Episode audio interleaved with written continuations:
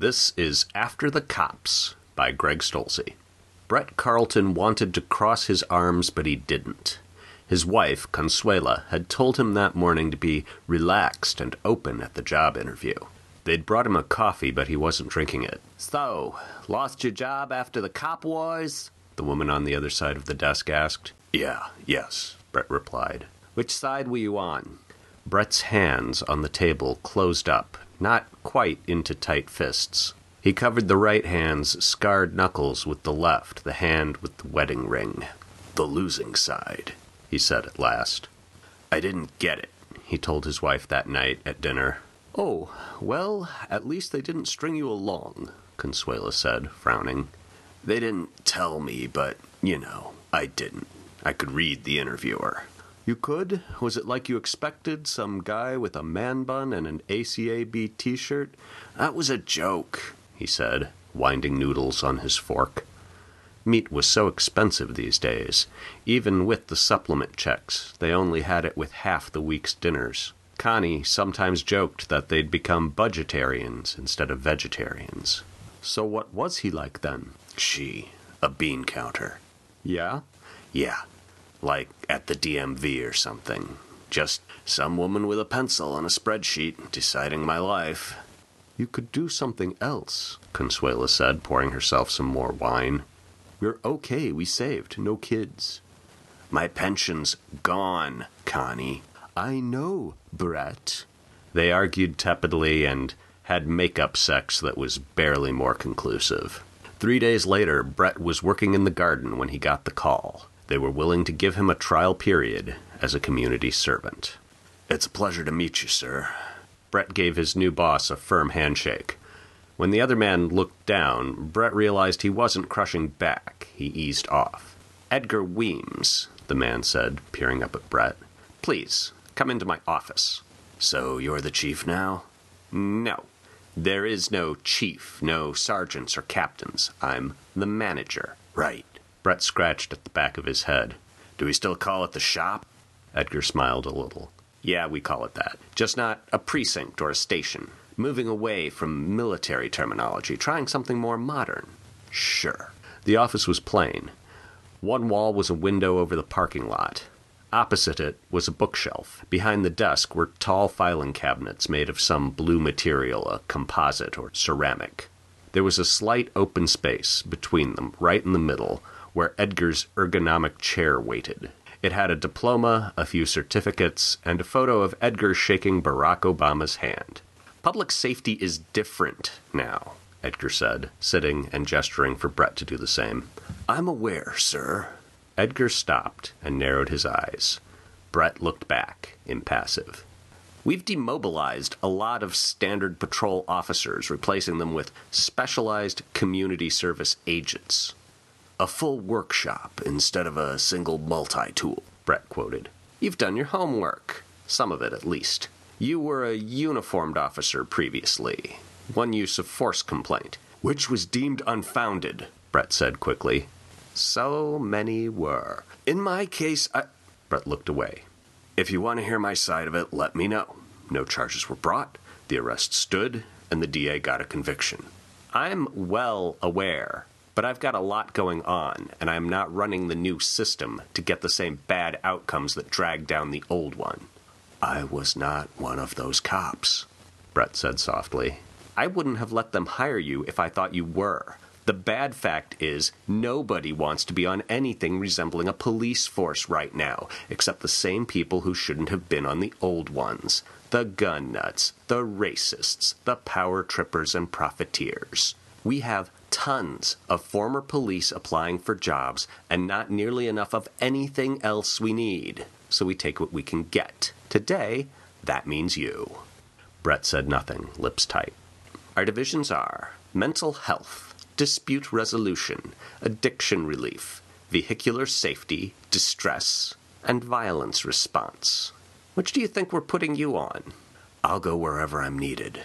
"What do you think you're most qualified to do?" "Traffic or the violent one, I suppose." Weems smiled thinly. "So many ex-cops lean towards violence response. Let's see how you do in VS. I think you're getting fitted for a uniform in a few minutes." The vehicular safety uniform was an incandescent yellow jumpsuit. An identification code ran across his torso and down his left leg in big black sans-serif numbers. Instead of a badge, his left pectoral housed a combination radio and camera. He rode a matching yellow motorcycle with a light bar. Instead of a gun, he carried a ticket pad. During his months in yellow, Brett put up with a lot of backtalk and jokes. Partway through, he started to loosen up. People were less respectful, sometimes just plain rude, but most were either resigned or ingratiating. He only got a few good stories to tell Consuela, drivers who tried to flee or who simply refused to pull over. In those cases, he kept pace with the lights on until a drone could arrive from a nearby regional office. Most of them flew, while a few just rolled on the ground, cutting off the rogue vehicle, locking onto the engine block, and frying the spark plugs with a targeted electromagnetic pulse. Brett's job was then to watch the immobilized vehicle until mental health could show up to talk, with violent response hanging back but ready. If the driver fled on foot, he was to coordinate the pilot's remotely controlling air cameras to keep an eye on the runner until, again, mental health could talk them down. The mental health uniforms had the same design, only it was teal with warm golden numbers. Violent response was navy blue and white. Traffic officers like him were nicknamed lemons or bumblebees. Mental health personnel were talkies, mentals, and less commonly, Hannibals. Violent response got shortened to vipers. "I'm seconding you to mental health," Auriel Duchamp told him after 4 months on the motorcycle. She was Edgar Weems' replacement. "Ma'am, I know you don't have the training, but neither does anyone else. You're going to be in a strictly support position. Clear?" "I don't think I am clear. I mean, no disrespect, ma'am, but I've only got 10 hours in the de-escalation classes." "Understood, but in your previous life there was the debt check arrest. You talked down 2 armed men with hostages." He blinked. "They didn't really want to shoot anyone." "Most people don't. Do you want to stay on traffic? It's a bomb-ass cycle, I'll give you that." No, I'm a team player. You need me in MH, I'll do MH. "You're going to drive Valerie around and do what she tells you. Can you handle that?" "Yes, ma'am." She frowned. This whole yes ma'am team player business was part of the old boy cop thing, the thin blue line, never let down the side, no snitching culture. I'm not here for that. I just want to do the job right. Her face became a little less severe. "I do like how yes ma'am sounds. I can see how your old captains and chiefs got real comfortable with that." "You must be Brett." Valerie didn't even come up to his shoulder. She had a puffy hairdo, honey brown with a little gray in some of the roots. Her nose had a plastic brace over it, and both her eyes were purpley bruised. "Valerie Firestone, pleased to meet you." "Auriel tells me you were a police officer before the reforms," she said, as she showed him which desk in the open-plan office he was going to use. He frowned. It was tiny, like the one he'd had in traffic. He was expected to have all his materials off it at end of shift, when someone else would use it. "Back before the cop wars, yeah." "You call them that? Interesting." "Sure. What did you do?" "Psychotherapy." "Wow. Full MD?" No. Psychology, not psychiatry. Can't write scripts. "I'm not drug-seeking. So, what are we doing today?" "Driving to Benford, West Sector's ours. You familiar with it?"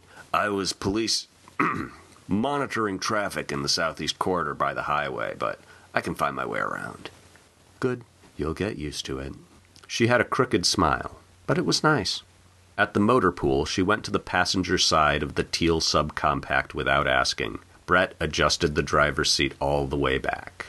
"I hear MH might be moving more towards plainclothes," he said, tugging at the cuffs of his jumpsuit. It was too small for him. "Some already are, but I'm afraid we're going to be in these a while longer. I hate these collars. They make my neck look weird." "Hey, at least yours reaches your ankles."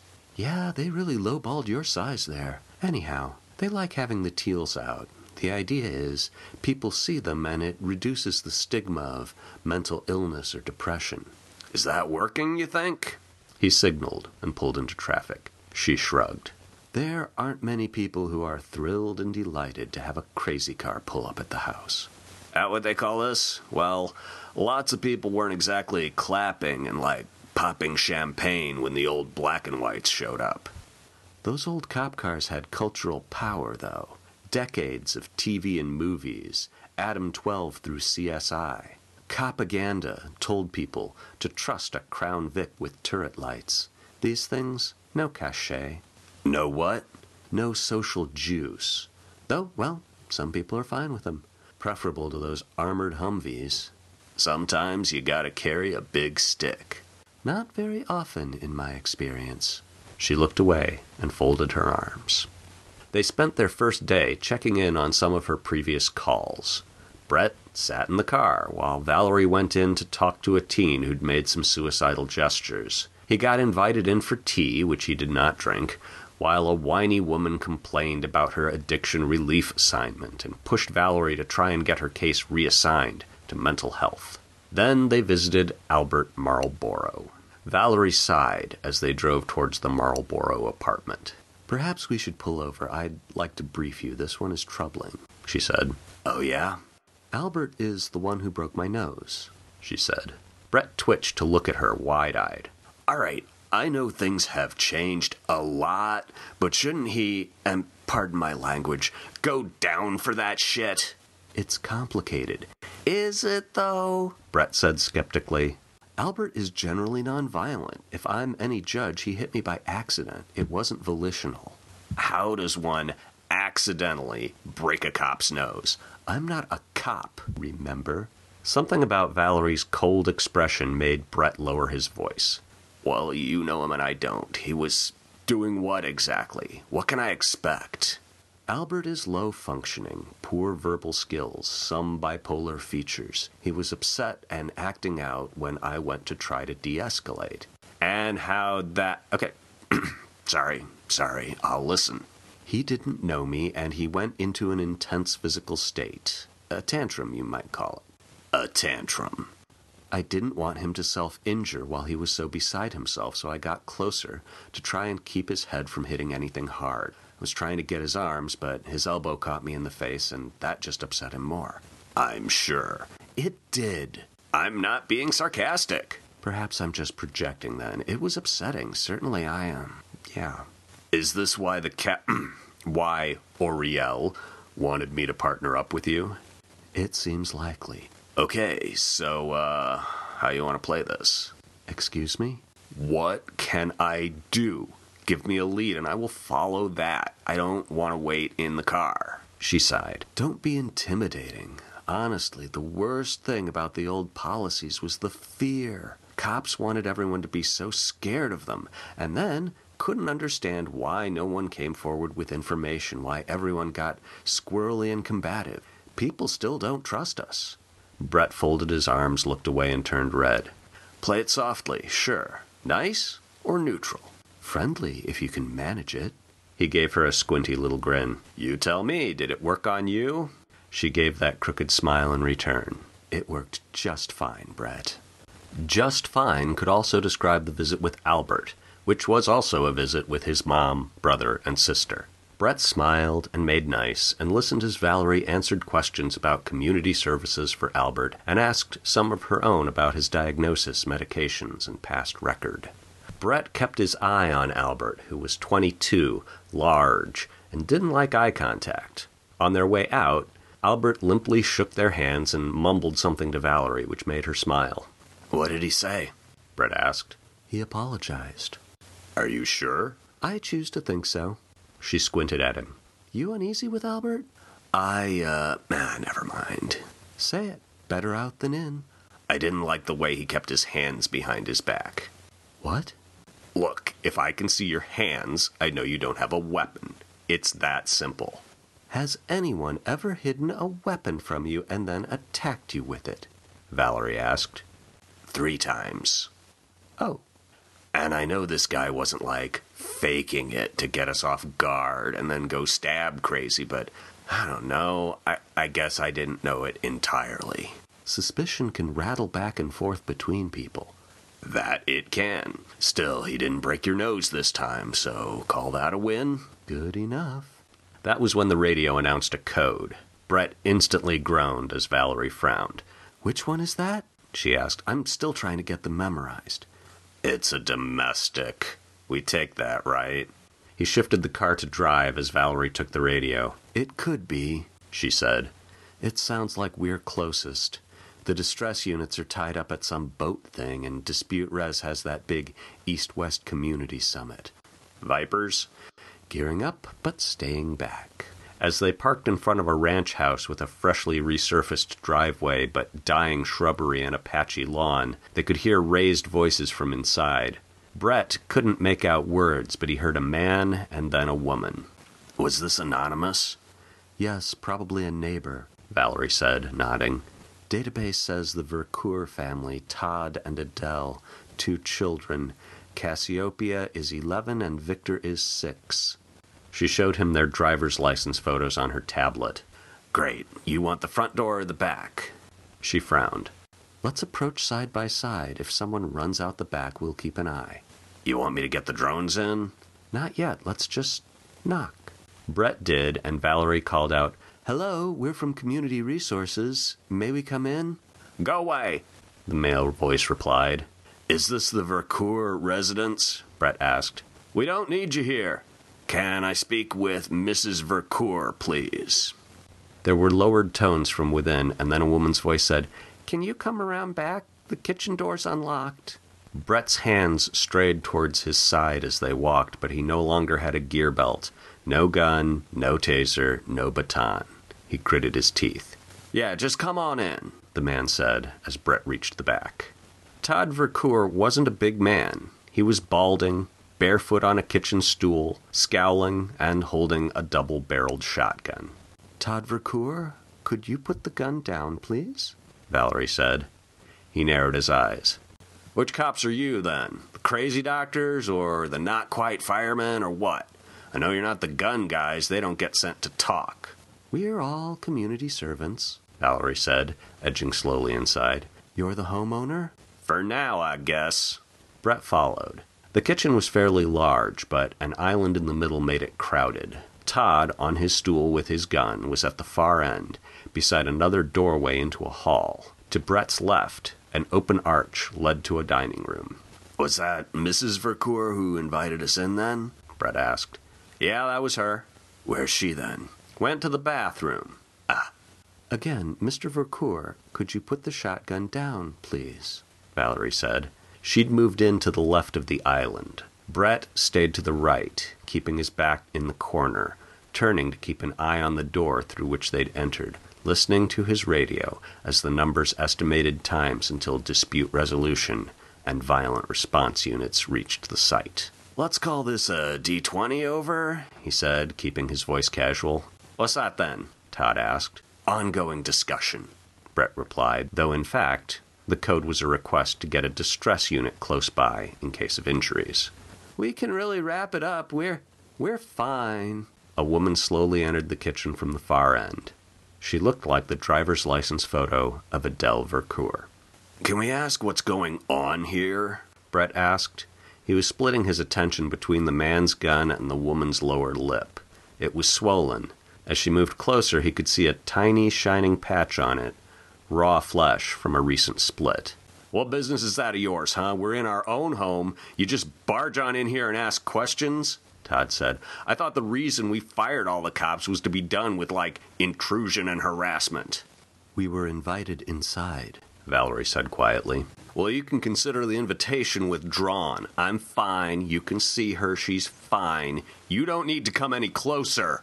He said sharply, as Brett got marginally nearer to the gun, but still outside of grabbing distance. I'm not. It's okay, Brett said, making a little eye contact but not staring, keeping his face carefully neutral. I get that you feel like we're intruding, but there was a call, a complaint. Valerie's voice was quiet and steady. We're here to find out the reason for that. We heard some shouting before we came inside. You two? Our neighbors are pains in the ass, snitches, always looking for a reason to complain about us. That sounds rough. It's hard when you can't trust the people around you, Valerie replied. Have you considered consulting with dispute resolution to try and improve that? Sell it elsewhere. No one here's buying.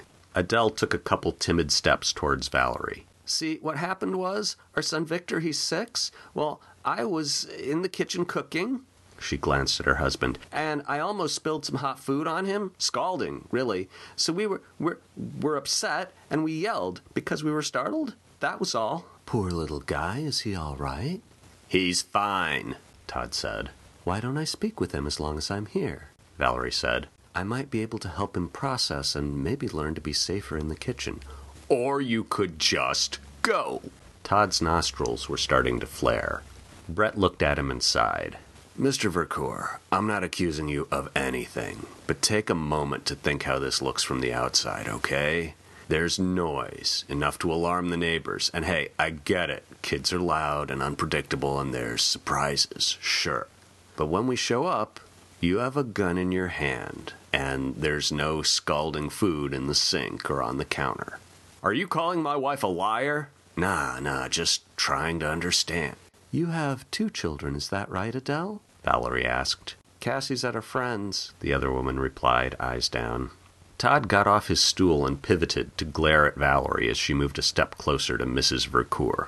What are you doing now? I thought Adele and I might go speak to the boy. Oh no, you don't need to poke around and snoop the house. I get enough of that from the internet. You want to sniff around? Get a warrant. Todd scowled, rolled his eyes, and then yelled, Victor, get in here! How old's the kid then? Brett asked. He's 6. 6.